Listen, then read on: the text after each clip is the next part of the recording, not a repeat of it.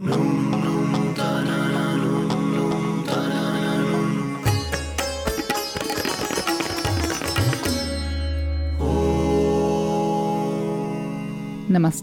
everybody. Today we are in another chapter of the podcast of Manish Vyas with a different and very interesting subject the path of Sufism and the Sufi music, which has also had a very, very strong influence in the culture of India. So Manish has been involved with this path in different ways and also through the music. So he's going to help us discover this wonderful world of Sufi music. Namaste, Manish. Namaste. Maybe before going directly to the part of Sufi music, which is, as I understand, a consequence of a very, very strong spiritual path of devotion and longing, it would be good to introduce for people that are not very familiar with the path of Sufism some generalities about this path of Sufism and how it arrived to India also. As I understand, Sufism is a path of devotion, path of bhakti path of surrender and trust. Sufism did not origin in India, but when uh, some uh, invaders from the Islamic countries from the Middle East started uh, coming to India, with uh, them also some of the Sufi mystics and the mysticism came to India. As far as mysticism is concerned, we can, uh, without any doubt and disagreement, say that India has been one of the primary birthplace of mysticism. So when Sufis arrived in India, they must have immediately felt at home in a certain way because they were landing in a place where the path of bhakti, path of mysticism has been uh, practiced and growing since millennia. So, not only the Sufis felt welcomed, but also uh, very easily it blended in the existing culture and mystical paths in India. And uh, many people also started connecting to the path of Sufism as well as getting guidance and teachings from the Sufi mystics uh, who not only came to India but then their generations and generations which were born in India continued to practice that path and share their uh, wisdom and teachings with the people in India? Well, for us in the West, when we hear the word Sufism, right away what we relate to is the music, and we have most of us have seen sometime these uh, whirling meditations or whirling dance. So how how did the music develop, and how do you feel about the music from Sufism com- in comparison with other styles of music that have developed in India, for example? Is there a big difference? Uh, what are the characteristics? Uh, as I know, Sufis uh, already had their uh, certain style of music and poetries and uh, instrumentation that they were using back in their land in the Middle East and other places. So when they came, some of these people, when they came to India, they already saw a tradition of spiritual music which was being practiced in India for many, many hundreds and thousands of years. So, not only that they must have been extremely happy about it, but they also, according to my understanding, they got influenced by the local traditions of Indian music. In India, as most of you know, the tradition of kirtan has been a very old musical tradition as, as far as path of bhakti is concerned. So whenever we talk about bhakti music, we immediately think of mantras and especially kirtan.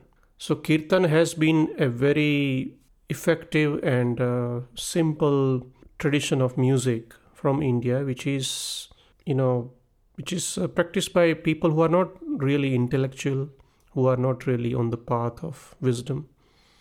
But that was their way to dive deeper into the self and connect with the divine effortlessly, spontaneously.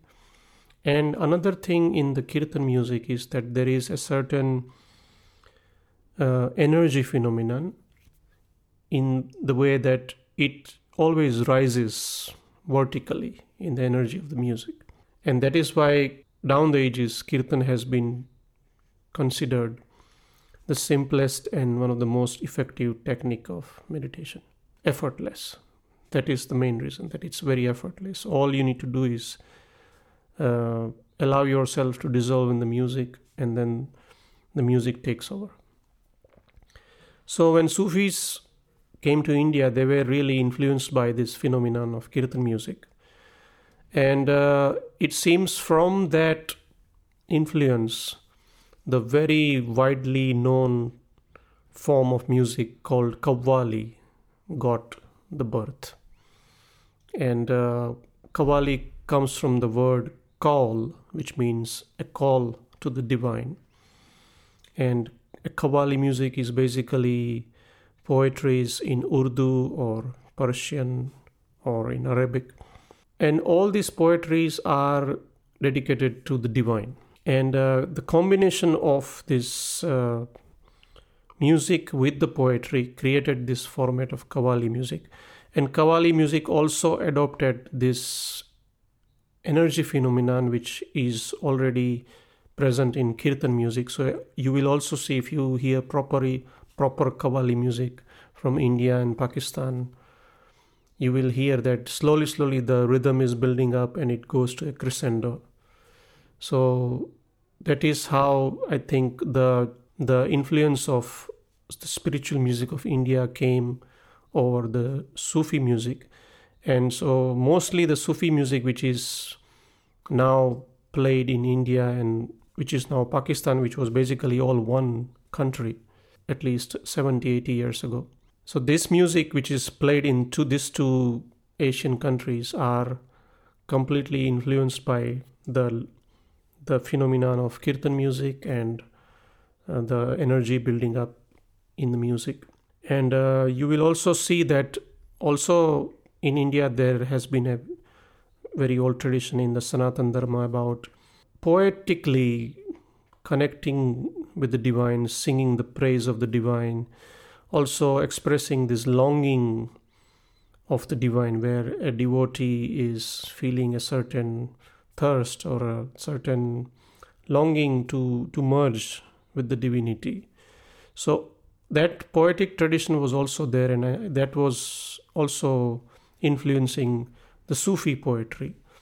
Uh, and that's why Sufi poetry, if you understand these languages, you will always see that the beauty about Sufi poetry is that the poet always puts mostly herself as a devotee, but in a feminine form, and the God or the divine as the male form. So, as a feminine energy, how this person, this devotee, whether he is a man or woman, is feeling this pain of separation from the divine and how he is longing for it and how he is thirsty for this merger with the divine.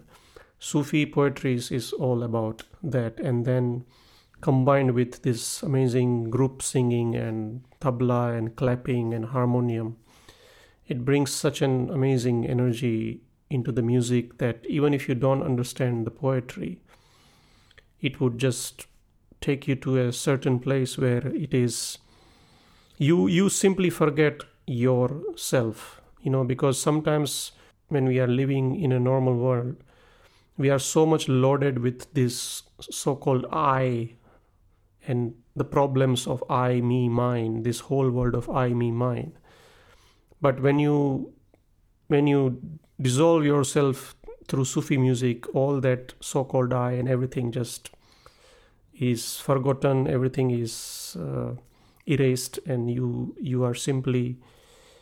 It is all about the divine, and the so-called I is completely disappeared. You always tell us how uh, your master Gurudev has been using music in all his uh, dozens and dozens of uh, meditation retreats that he has done uh, all over India. You always tell us he always used to give so much importance to the music. In which way would he use this type of music, Sufi music, for a meditator, for a seeker, for somebody who is going to these meditation intensive retreats? I mean, I've been with uh, my master Gurudev for more than 22 years now. The way he designed his retreats, music was always the prime, how do you say, backbone of the retreat. And that music always carried such a vast variety. But everything was always intended towards the right use of appropriate music in the right in the corresponding meditation. So as we would begin the day we would begin the day as a seeker as a sadhak.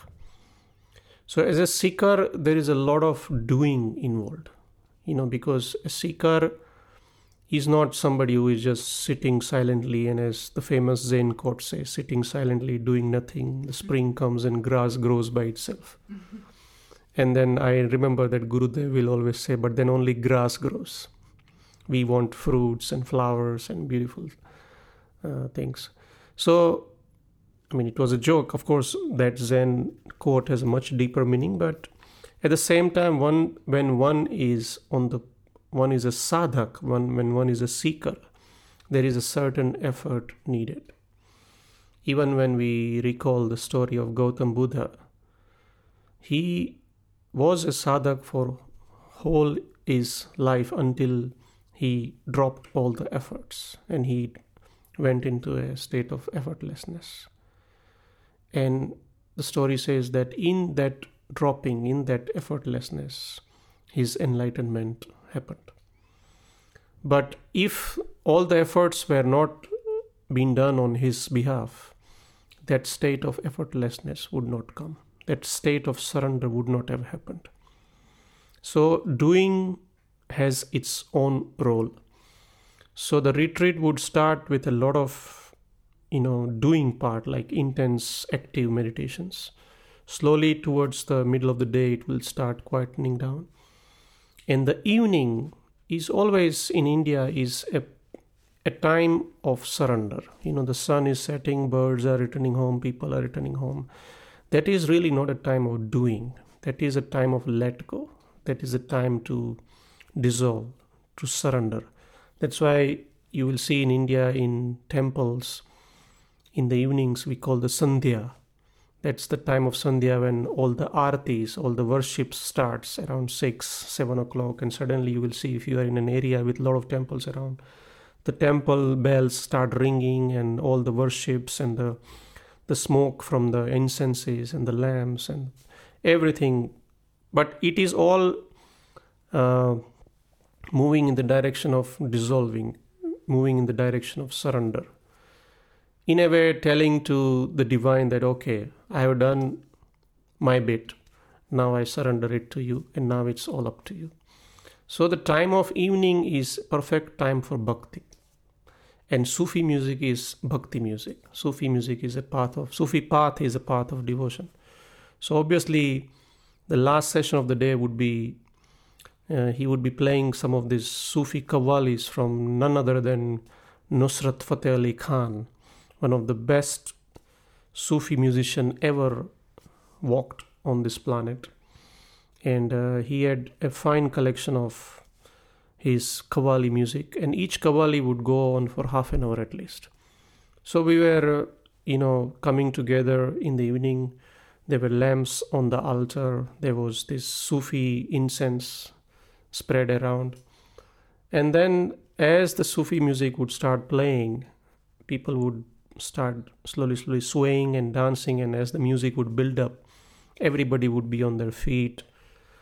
People who understand the lyrics would be sometimes screaming out of awe or wonder or, you know, not excitement, but of this overwhelming feeling of devotion.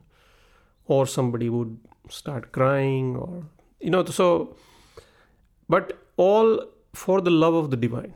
This is not tears of pain or something. This is the tears of gratitude. These are the tears of this longing of the divine, in which, in a way, directly, indirectly, all of us are looking for. So, this music would be building up and people would be dancing, and that was the perfect time to uh, listen to this music, to participate with this music, because in in that moment the surrender is much easier let go is much easier and gurudev knew that very well. So he would always save the sufi music for the evening. And uh, apart from nusrat fateh ali khan i would add a few names here.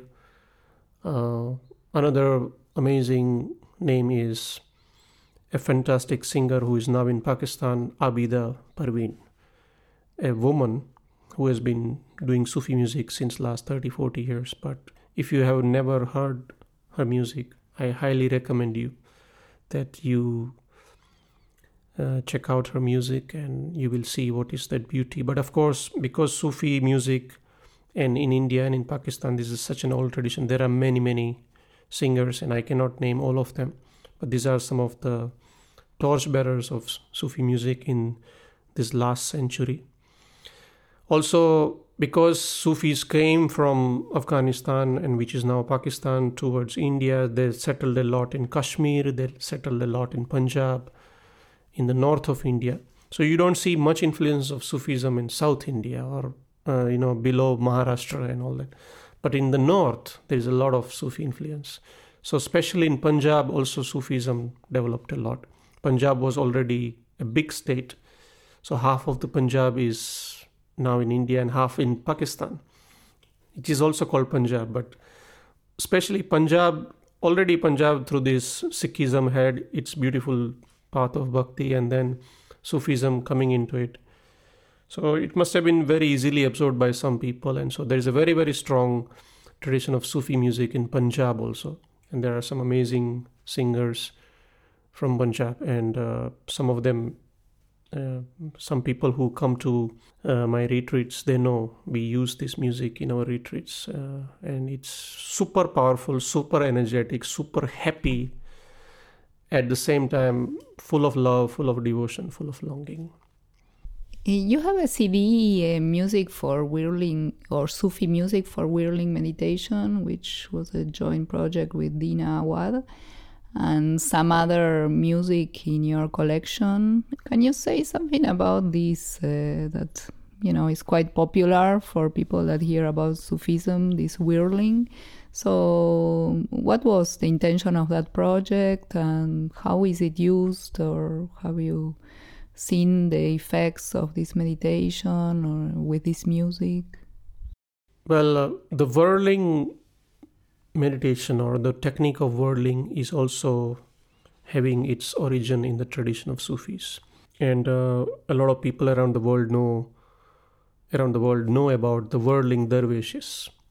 And it's a wonderful phenomenon. It's not a choreographed dance at all. It is just somebody going round and round with the appropriate music.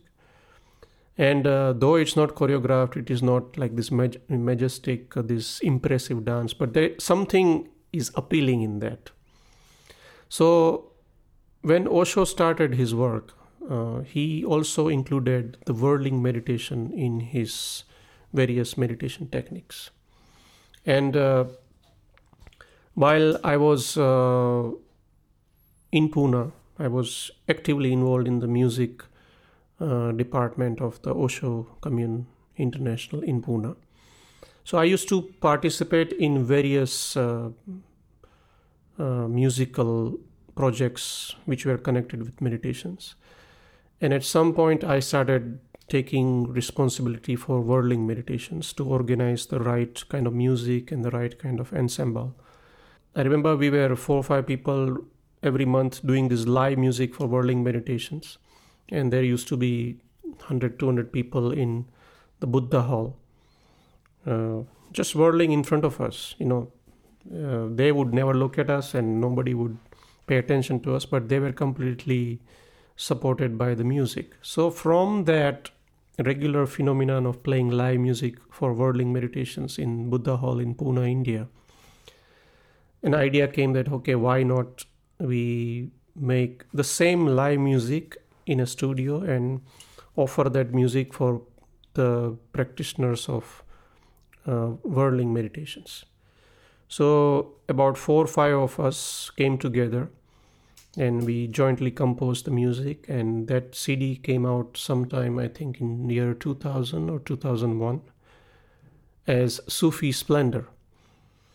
And uh, as i know it got a very very good response all over the world. It is still available and uh, you can have a listen and uh, it you know this kind of music is not a performance especially when music is created for meditations. They are not music to impress something or somebody. It's not a performance where we show our skills but it is a very purposeful uh, music with a very clear insight and a very clear vision what is that we are aiming it is to simply support that process of whirling and again you will see as, as and when you hear it that not only each track is half an hour long because such music cannot be five five minutes. You know whirling music has to be at least half an hour long. Sometimes there are whirlers doing for one hour. Also just to give you an idea what is the purpose of whirling meditation? That when somebody starts whirling in a way the the actual movement is very dynamic but the whole purpose is that in that process the person who is whirling brings the attention to the center of the being, which is completely still. So that was Sufi's way to connect with that which is immovable. While the world around may be going round and round, round and, round, and one sometimes one can get dizzy also. But there is something in the center which is completely unmoving, completely stabilized. So that kind of music should be created which supports that process. So because we were doing it regularly, we kind of got the knack of it, and finally that CD came out as Sufi Splendor. So to end uh, this uh, beautiful conversation, um, just for some people that may be interested, uh, how, how is it nowadays with the Sufi music and the Sufi arts and culture in India? Is it still very strongly present? Uh, do you have musicians, colleagues who are doing this music? How do you see it? Is it still very alive? Uh, Not only that it's alive, but it is getting more and more popular. Partly the Bollywood industry has contributed to it. Because uh, since last uh, let's say 15 years or 20 years a trend was set in that in the as many of you know that in the bollywood movies we have lots of songs and people dancing and all that. And there could be songs related with the story of the film. But a trend set in that in almost in every film you will find one sufi song so that also brought a lot of popularity to Sufis. Of course, because it was part of the Bollywood industry, the purity was compromised. Because the actual Sufi music always talks about love with the divine.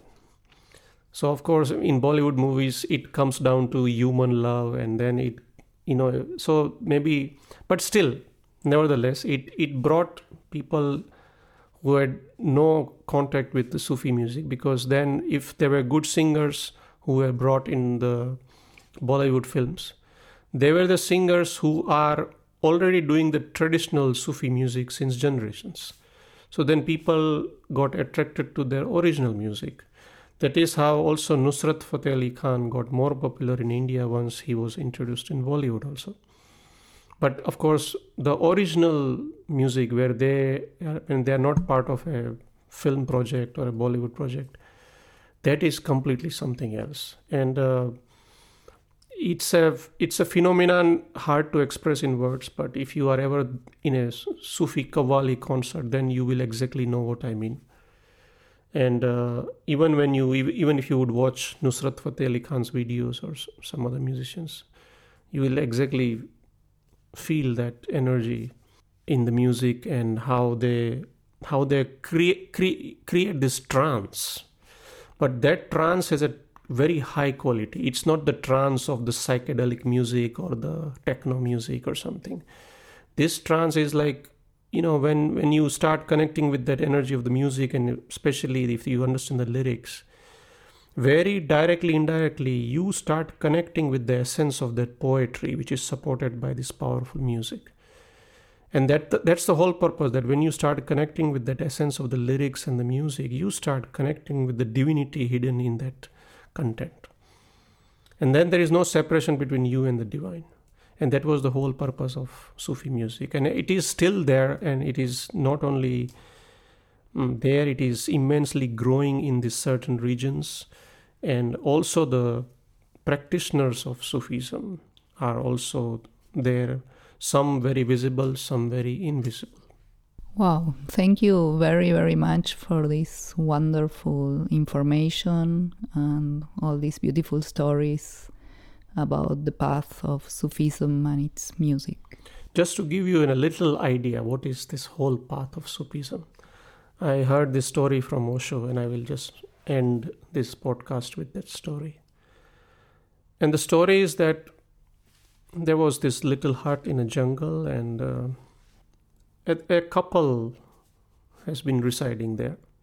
The story is that the w- woman is there in the house, and then there is a knock on the door, and it was the man, her beloved. So the woman from inside asks, Who is it? And the man says, It's me and the woman doesn't open the door. And then the second or third time she asks the same question, he still says, Ah, yeah, it's me. Don't you recognize me? And then finally, when she asks, Who is it? And then there was a little bit silence. And then the answer comes, It's only you. And then the door opens. So in Sufism, that is the whole approach that you dissolve the I, you never bring the focus on the I. The difference between the Gyan Marg and the Bhakti Marg, the difference between the path of wisdom and path of bhakti is this. In the path of wisdom, the focus is totally on the I, and by that, dissolving the I. In the path of devotion, the focus is on you, you being the divine or the divinity. So I is out of question, I is completely absent. Then I dissolves like that also.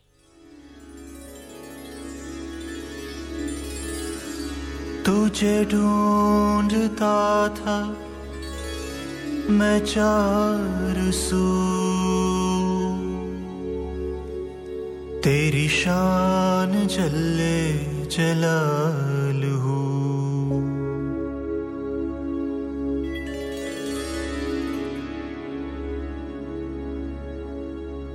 तू मिला करीब रगे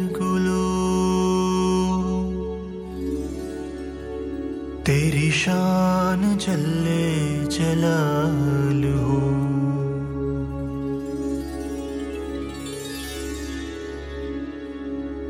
तेरी शान जल्ले जलाल